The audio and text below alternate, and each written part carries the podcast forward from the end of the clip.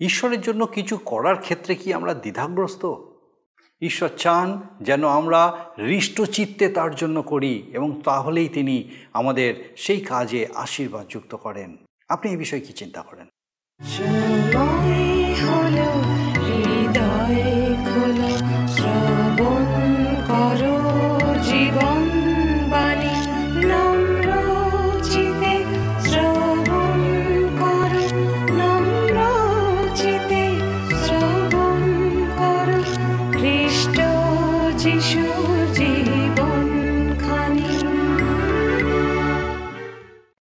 নমস্কার। প্রভু যীশু খ্রিস্টের মধুর নামে জীবনবাণী অনুষ্ঠানে আপনাকে স্বাগত জানাই। আপনি আমাদের সঙ্গে উপস্থিত হয়েছেন একটি বার। আপনাকে অনেক অনেক ধন্যবাদ। আমার বিশ্বাস, ঈশ্বরের বাক্যের এই আলোচনা থেকে আজকে বিশেষভাবে আপনি লাভবান হতে চলেছেন।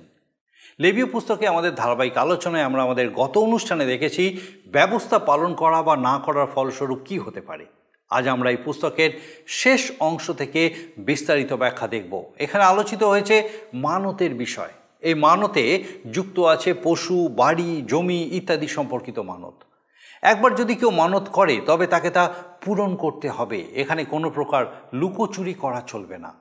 সারা জীবনব্যাপী যে মানত পূর্ণ করতে হবে, এমন মানতও দেখা যায় তা হলো ঈশ্বরের উদ্দেশ্যে নাশরীয় হওয়া। যখন তারা ঈশ্বরের উদ্দেশ্যে কোনো বিষয় নিয়ে মানত করে, তখন বিশেষভাবে লক্ষণীয় কিছু দিক আছে, যেমন বাইবেলে জিপ্তহের ঘটনা আমরা দেখতে পাই।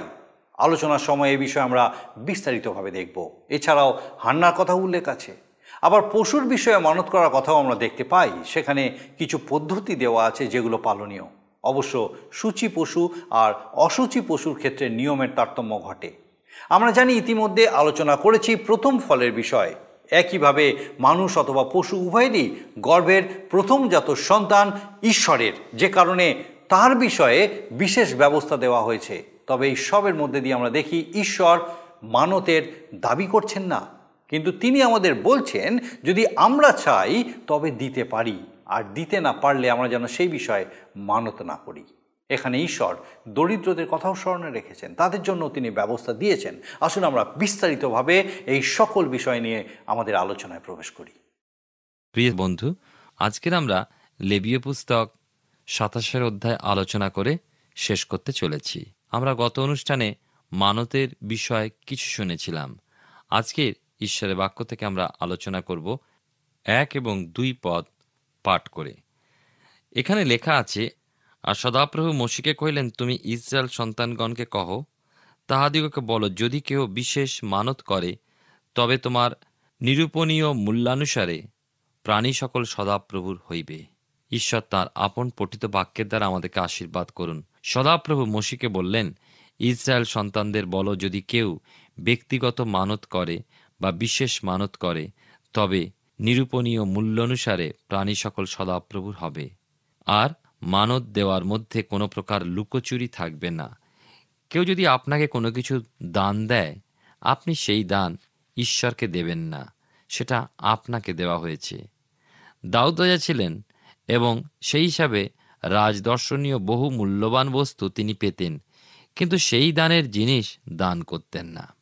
দ্বিতীয় সমুয়েল তার চব্বিশের অধ্যায় চব্বিশ পদে পাই, কিন্তু রাজা অরুণাকে কহিলেন, তা নয়, আমি অবশ্য মূল্য দিয়া তোমার কাছে এই সমস্ত ক্রয় করিব।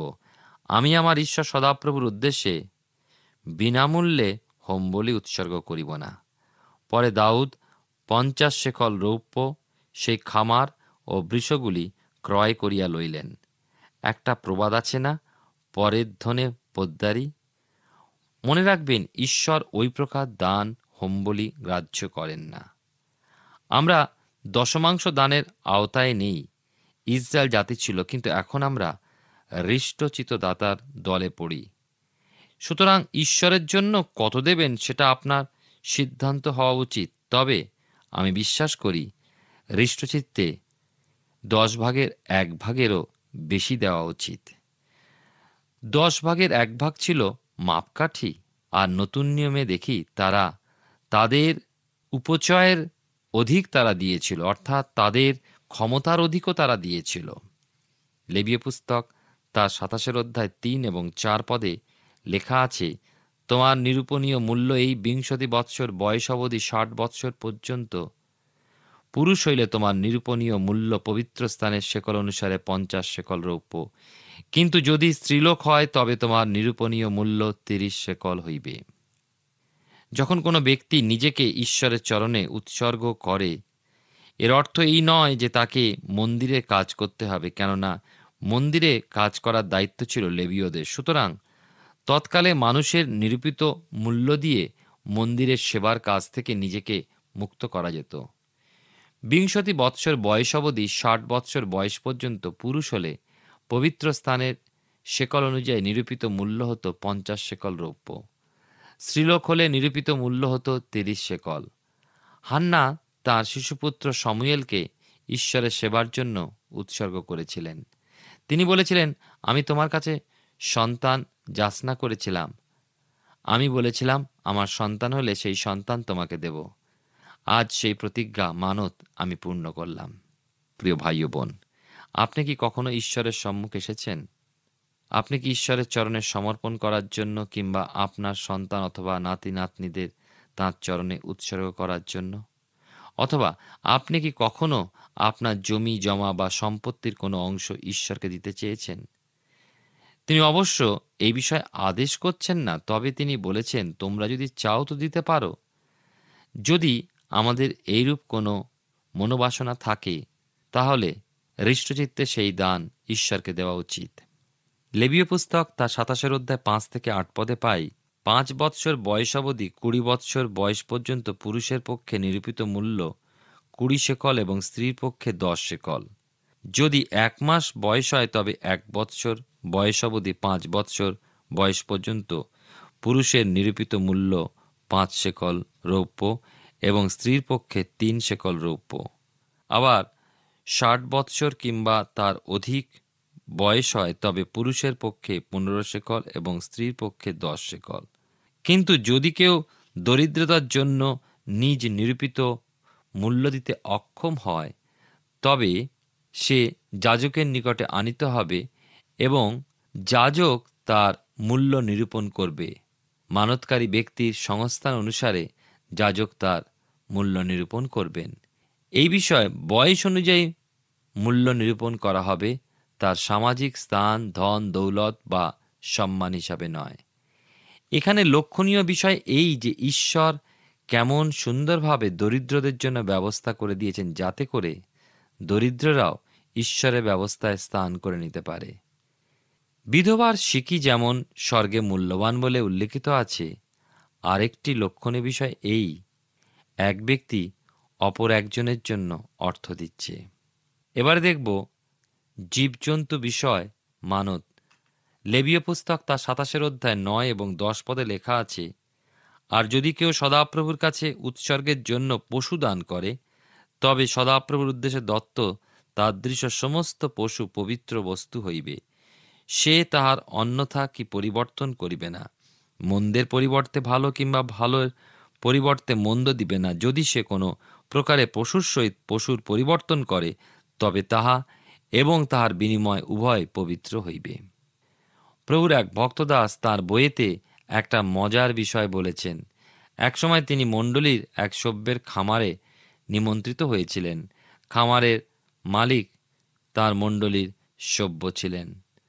তিনি প্রভুর সেই দাসকে যখন তার সেই খামার দেখাচ্ছিলেন, সেখানে একটা বাছুর আলাদাভাবে রাখা আছে, তিনি দেখতে পেলেন। ভদ্রলোক বললেন, ওই বাছুরটি আমি ঈশ্বরকে দেব বলে রেখেছি। প্রভু দাস লক্ষ্য করলেন যে বাছুরটি রুগ্ন এবং বেশি দিন বাঁচবে বলে মনে হয় না। প্রভু দাস লিখেছেন যে, এই কারণেই হয়তো লোকটি বাছুরটিকে ঈশ্বরকে দেবে বলে আলাদা করে রেখেছে। সে ভদ্রলোক একথা জানালো যে বাছুরটি কিন্তু খুব ভালো জাতের। ঈশ্বর একথা বলেন, আমরা যা দেব বলে মানত করি, তার পরিবর্তে অন্য কিছু আমাদের দেওয়া উচিত নয়। নতুন নিয়মের অননীয় ও সাফিরার দৃষ্টান্ত দেখি। তারা তাদের প্রতিজ্ঞা অনুযায়ী তাদের জমির সম্পূর্ণ মূল্য দেওয়ার প্রতিজ্ঞা করেছিল, কিন্তু তারা তাদের প্রতিজ্ঞা না রেখে লোভবশত কিছুটা নিজেদের জন্য রেখে দিয়েছিল এবং এর ফলে স্বামী স্ত্রী তাদের উভয়কেই মৃত্যুদণ্ড পেতে হয়েছিল। প্রিয় ভাই ও বোন, বর্তমানকালের অবস্থা কি তদ্রূপ নয়? ঈশ্বর চান আমরা আমাদের মানত পূর্ণ করি, অর্থাৎ যা কিছু আমরা ঈশ্বরকে দিতে প্রতিজ্ঞা করি, তা যেন সম্পূর্ণরূপে দিই। ঈশ্বর হলেন সত্য। সাতাশের অধ্যায় এগারো থেকে তেরো পদে দেখুন কি লেখা আছে।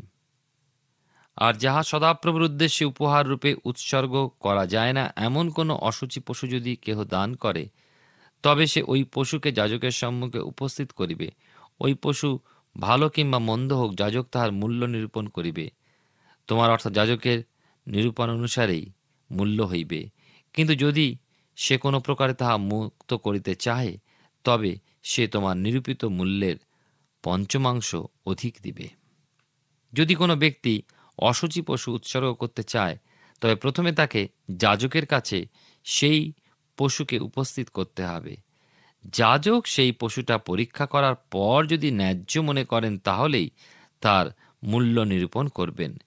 যদি ন্যায্য না হয় এবং সেই ব্যক্তি অন্য পশু দিতে না পারে, তবে ওই পশুর মূল্যের পাঁচ ভাগের এক ভাগ আরও অতিরিক্ত দিতে হবে। এবারে আমরা দেখতে পাই গৃহাদি বিষয়, মানত যা আছে। লেবিয় পুস্তক, সাতাশের অধ্যায় চোদ্দ এবং পনেরো পদে।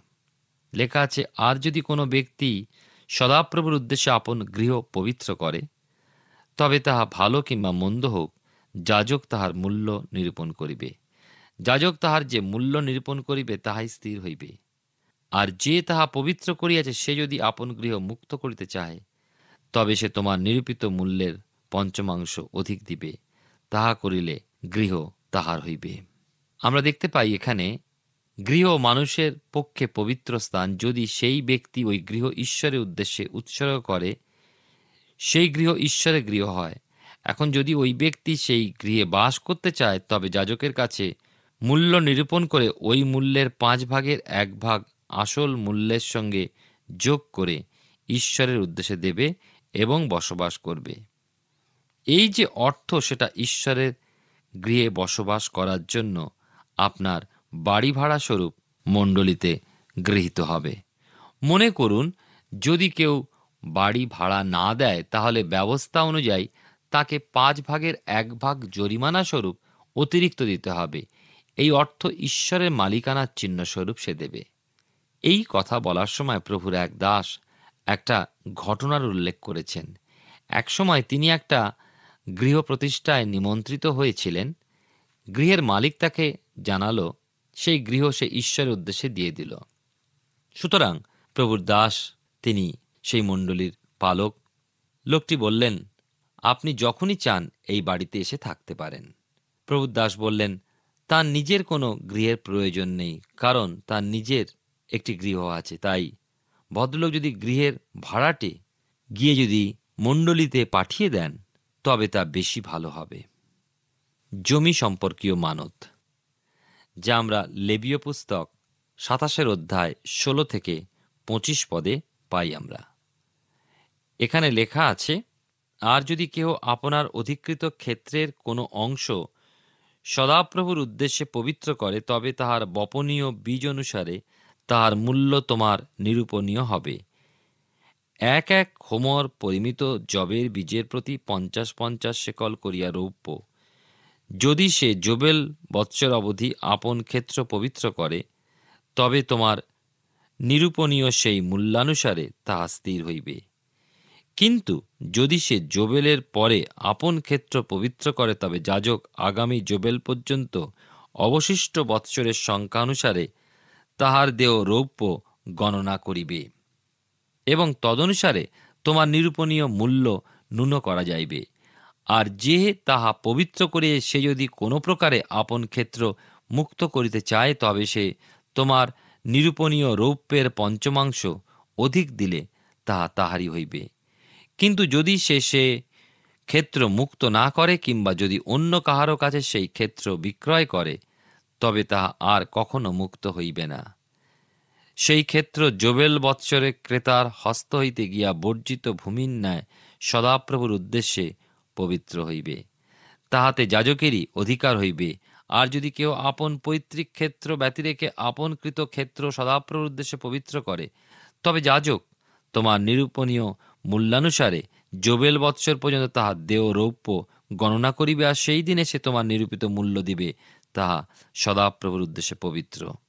জোবেল বৎসরে সেই ক্ষেত্র বিক্রেতার হস্তে, অর্থাৎ সেই ভূমি যার পৈতৃক অধিকার, তাহার হস্তে ফিরিয়া আসবে। আর তোমার নিরূপণীয় সমস্ত মূল্য পবিত্র স্থানের শেকল অনুসারে হইবে, বিংশতি গেরাতে এক শেকল হয়। এই ব্যবস্থাটা হল জমি সংক্রান্ত ব্যবস্থা এবং খুবই জটিল। যদিও সমস্ত জমি ঈশ্বরের, তথাপি ব্যক্তিগতভাবে প্রত্যেকেই নিজ নিজ জমি ঈশ্বরের উদ্দেশ্যে উৎসর্গ করতে পারত। জমিতে উৎপন্ন ফসলের পরিমাণ অনুযায়ী জমির মূল্য নিরূপণ করা হতো এবং মূল্য নিরূপণের সময় জুবিলি বৎসরের সংখ্যাও গোনা হতো এবং সেই মতোই মূল্য ধার্য করা হতো। কেননা জোবেল বা জুবিলি বৎসরে প্রত্যেক জমি খারিজ হয়ে যেত এবং জমির মালিকের কাছে জমি ফেরত দেওয়া হতো। এইভাবে জমির মূল্য নিরূপণের সময় যদি দেখা যেত যে জুবিলি বৎসর নিকট, তাহলে মূল্যের বিষয়ে চিন্তা করা হতো। ঈশ্বরের উদ্দেশ্যে আরও তিনটি বিষয় যা মানতের মধ্যে নয়, এইবারে আমরা লক্ষ্য করব। আমরা প্রথমে দেখি লেবীয় পুস্তক তার সাতাশের অধ্যায় ২৬ এবং সাতাশ পদ। এখানে লেখা আছে যে কেবল প্রথমজাত পশু বৎস সকল সদাপ্রভুর উদ্দেশ্যে প্রথমজাত হওয়াতে কেহই তাহা পবিত্র করিতে পারিবে না। গরু হোক, মেষ হোক, তা সদাপ্রভুর। যদি সেই পশু অসুচি হয়, তবে সে তোমার নিরূপণীয় মূল্যের পঞ্চমাংশ অধিক দিয়া তাহা মুক্ত করিতে পারে। মুক্ত না হইলে তাহা তোমার নিরূপণীয় মূল্যে বিক্রয় করা যাইবে। এখানে দেখতে পাই যে ইসরায়েলদের ব্যবস্থা অনুযায়ী মানুষ এবং পশুর প্রথমজাত হচ্ছে ঈশ্বরের। আমরা মনে রাখব যে স্বয়ং ঈশ্বরই এই ব্যবস্থা মসিকে দিয়েছিলেন। এবং ঈশ্বর চান যে সেই ব্যবস্থা ইসরায়েল পালন করুক।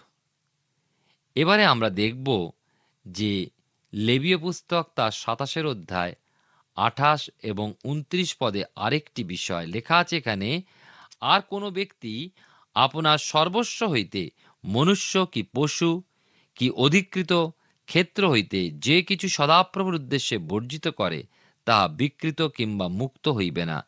প্রত্যেক বর্জিত বস্তু সদাপ্রভুর উদ্দেশ্যে অতি পবিত্র। মনুষ্যের মধ্যে যে কেউ বর্জিত হয়, তাহাকে মুক্ত করা যাইবে না, সে নিতান্তই বদ্ধ হইবে। যে বস্তুর জন্য মানত করা যায় না, যেমন আমরা জিওসীয় পুস্তকে পাই, জিরিয় নগর ঈশ্বরের আদেশ অনুসারে সম্পূর্ণরূপে ধ্বংস করা হয়েছিল। অন্যভাবে বলতে পারি জিরিয় নগর ঈশ্বরের উদ্দেশ্যেই উৎসর্গীকৃত হয়েছিল। তথাপি, আমরা জানি এখন সেই ধ্বংসস্তূপ থেকে কতকগুলো বস্তু চুরি করেছিল। এইভাবে সংগৃহীত কোনো বস্তু বা জমি, গৃহ কিছুই ঈশ্বরের উদ্দেশ্যে উৎসর্গ করা যায় না। লেবীয় পুস্তক থেকে আমি আপনাদের কাছে আলোচনা করছি। লেবীয় পুস্তকের সাতাশের অধ্যায়, আমরা তিরিশ থেকে তেত্রিশ পদ এখন দেখব। এখানে লেখা আছে, আর ভূমির শস্য কিংবা বৃক্ষের ফল হোক, ভূমির উৎপন্ন সমস্ত দ্রব্যের দশমাংশ সদাপ্রভুর। আর তা সদাপ্রভুর উদ্দেশ্যে পবিত্র। আর যদি কেহ আপন দশমাংশ হইতে কিঞ্চিত মুক্ত করিতে চায়, তবে সে তাহার পঞ্চমাংশ অধিক দিবে।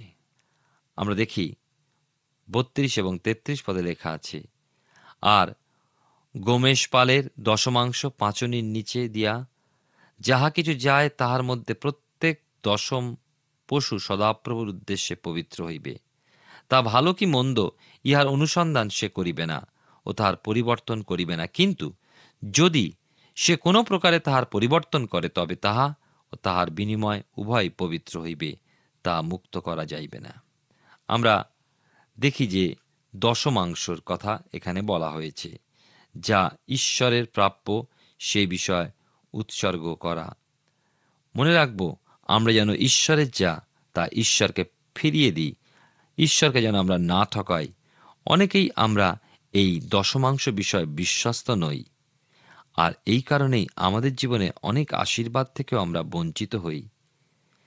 এ নয় যে আমাদের জীবনে ঈশ্বর দশমাংশ পেতে চান, কিন্তু দশমাংশ দানের মধ্যে দিয়ে আমরা প্রকাশ করি যে ঈশ্বরকে আমরা কতটা ভালোবাসি এবং সেই দানের মধ্যে দিয়ে প্রকাশ করি যে আমাদের যা কিছু সবই তাঁর। লেবীয় পুস্তক তার সাতাশের অধ্যায়, চৌত্রিশ পদ। এখানে লেখা আছে, সদাপ্রভু সিনয় পর্বতে ইসরায়েল সন্তানগণের জন্য মসিকে এই সকল আদেশ করিলেন। এই পদের সঙ্গে কিন্তু লেবীয় পুস্তকে শেষ হলো।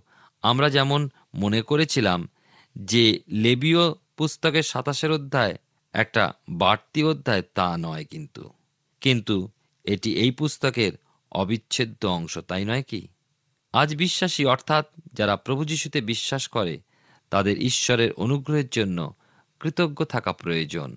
প্রিয় ভাই ও বোন, আমরা অনুগ্রহ বিনা এক মুহূর্ত বেঁচে থাকতে পারি না। তিনি দয়া করেছেন, কারণ আমরা ঈশ্বরের পরিকল্পনা অনুযায়ী অনেক সময় চলি না। আর সেই অনুযায়ী আমাদের পাপ অনুযায়ী ঈশ্বর প্রতিফল দেন না। তার দয়া এবং অনুগ্রহ করি নয়। তিনি ধৈর্যবশত আমাদের অপেক্ষায় থাকেন যেন আমরা আমাদের অপরাধ বুঝে অনুতাপ করে তার কাছে ফিরে আসি। বাইবেলের নতুন নিয়মে সাধু পৌলের লেখা তিতের প্রতিপত্রে দুইয়ের অধ্যায় এগারো থেকে চোদ্দ পদে কি লেখা আছে আমি পাঠ করে শোনাই। কেননা ঈশ্বরের অনুগ্রহ প্রকাশিত হইয়াছে, তা সমুদয় মনুষ্যের জন্য পরিত্রাণ আনয়ন করে। তাহা আমাদিওকে শাসন করিতেছে যেন আমরা ভক্তিহীনতা ও সাংসারিক অভিলাষ সকল অস্বীকার করিয়া সংযত, ধার্মিক ও ব্যক্তিগতভাবে এই বর্তমান যুগে জীবনযাপন করি এবং পরম ধন্য আশাসিদ্ধির জন্য এবং মহান ঈশ্বর ও আমাদের ত্রাণকর্তা যীশুখ্রিস্টের প্রতাপের প্রকাশ প্রাপ্তির জন্য অপেক্ষা করি। ইনি আমাদের নিমিত্তে আপনাকে প্রদান করিলেন, যেন মূল্য দিয়া আমাদেরকে সমস্ত অধর্ম হইতে মুক্ত করেন এবং আপনার নিমিত্ত নিজস্ব প্রজাবর্গকে সৎক্রিয়াতে উদ্যোগী প্রজাবর্গকে সূচি করেন। ঈশ্বর তাঁর আপন বাক্যের দ্বারা এবং আলোচনার দ্বারা আমাদেরকে আশীর্বাদ করুন এবং ঈশ্বরের বাক্যের সত্য আমাদের মাঝে প্রকাশিত হয়েছে। আপনি যুক্তিতর্ক দ্বারা নিজেকে সান্ত্বনা দেবেন না। ঈশ্বরের বাক্য যা বলেন, সেই অনুযায়ী জীবনযাপন করার চেষ্টা করি।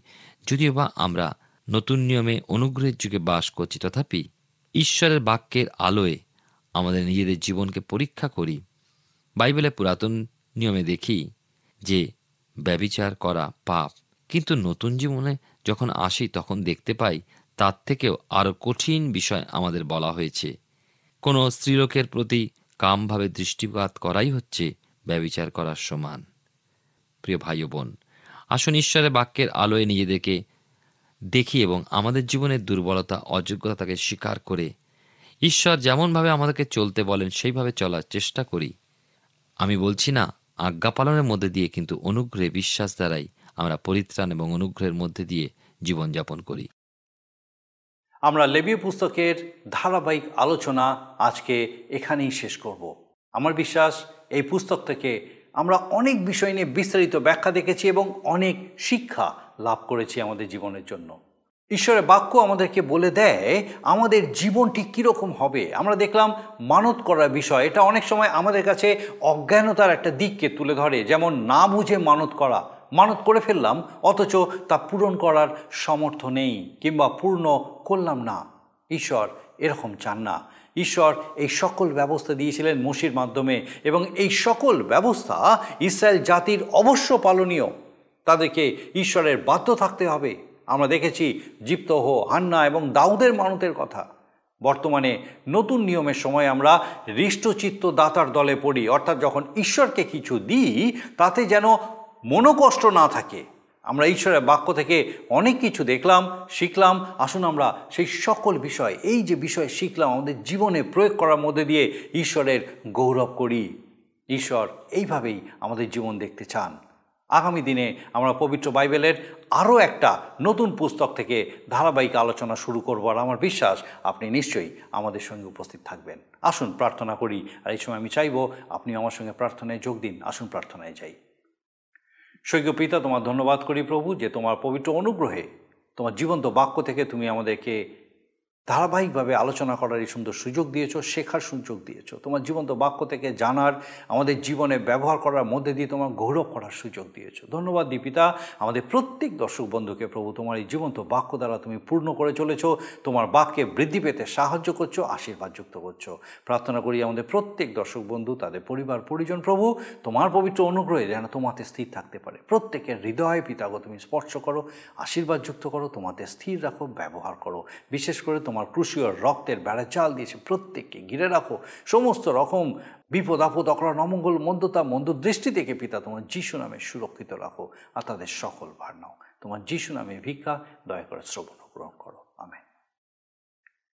লেবীয় পুস্তকের ধারাবাহিক আলোচনা আমরা আজকে এখানেই শেষ করেছি। আর আগামী দিনে আমরা আরেকটা নতুন পুস্তক থেকে, বাইবেলের একটা নতুন বই থেকে ধারাবাহিকভাবে অধ্যয়ন কর, শুরু করতে চলেছি। আর আমার বিশ্বাস, আপনি নিশ্চয়ই আমাদের সঙ্গে অবশ্যই উপস্থিত থাকবেন। ঈশ্বর আপনার মঙ্গল করুন যিশু নাম বলো একবার। যিশু নাম বলো একবার। সে নামেতে শত জ্বালা সে নামেতে শত জ্বালা জুড়ায় সবার। যিশু নাম বলো